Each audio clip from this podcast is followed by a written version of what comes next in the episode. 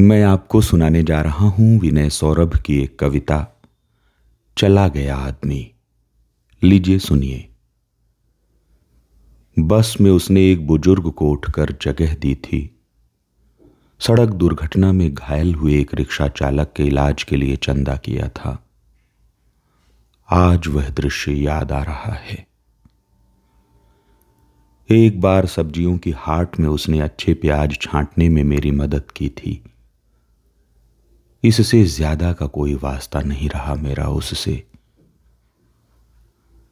जब तीन साल पहले वह अचानक गायब हुआ कस्बे से तो भाइयों को चिंता हुई कि कहाँ गया। दो साल के बाद उसे मरा मान लिया गया। और इस तरह उसके भाइयों ने उसके बिना जीना शुरू किया। एक भाई की स्त्री इस अनुमान से खुश थी और खूब खुश रहती थी।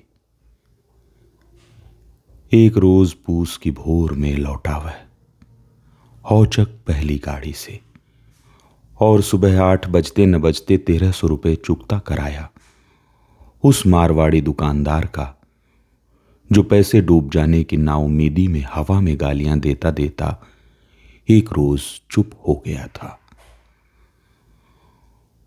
वह जो कपड़े लेकर आया था भाइयों के बच्चों के लिए सही नाप के नहीं निकले। आज शाम की रेल से चला गया वह वापस। भाइयों ने उसे रोका नहीं।